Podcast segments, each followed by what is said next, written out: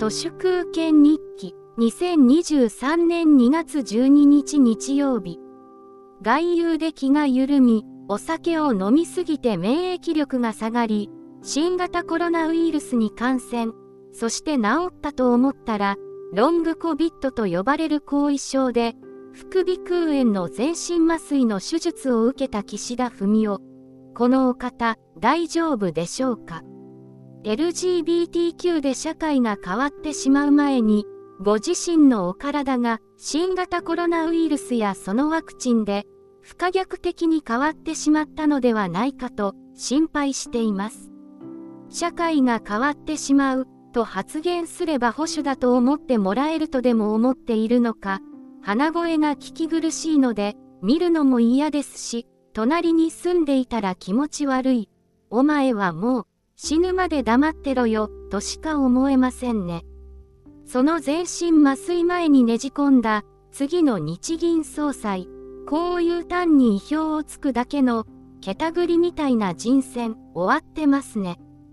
人事って、意表をつき始めたら終わりです。私によれば、黒田晴彦は日銀の東条英機でしたけど、経済学者の上田和夫は、実質的には公認なし、芥川賞で言えば、該当者なしに近い、煙しか出ない、虚数のような人事であり、財務省のラストエンペラー、戦闘艇不義、日本の財政、金融破綻はやはり、すでに織り込まれているんだな、ポテチン、と思います。政局に学者が出てくるときはほぼほぼ死亡フラグです。どうせこの国が終わるなら、国破れて山があり、都市にいるより山がりや、国道沿いのうまいラーメンショップを、すすって地獄の街道をなんとか生きていきたいなと思います。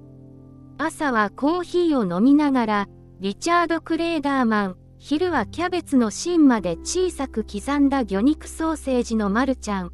粉末ソース焼きそば、夜はカセットコンロで白菜豚こま鍋、さっと食ったら風呂入って寝る、テレビも新聞も SNS も完全シャットアウト、そんな生活の無限ループ、最高です。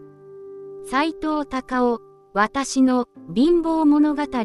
より引用します。私を含む誰にとっても最優先すべきは、どんな時代になろうと自分を見失わないことだと思う。いい加減なポジティブシンキングは百害あって一理もないのであえて書く。現代のこの国には自分を維持すること以外の希望がない。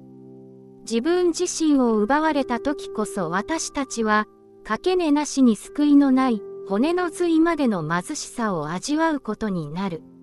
引用は以上です。物余り、金余り、時間余りの世の中では、己の健康と正気だけが希少資源です。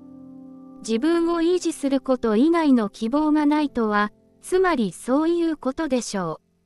う。何が何でも正気でいるためには、社会を魔導にして、満州国2.0の朱子学カルトからとことん遠ざかって生きていくのがいいんではないかと思います。本日は以上です。ありがとうございました。人の行く裏に道あり花の山。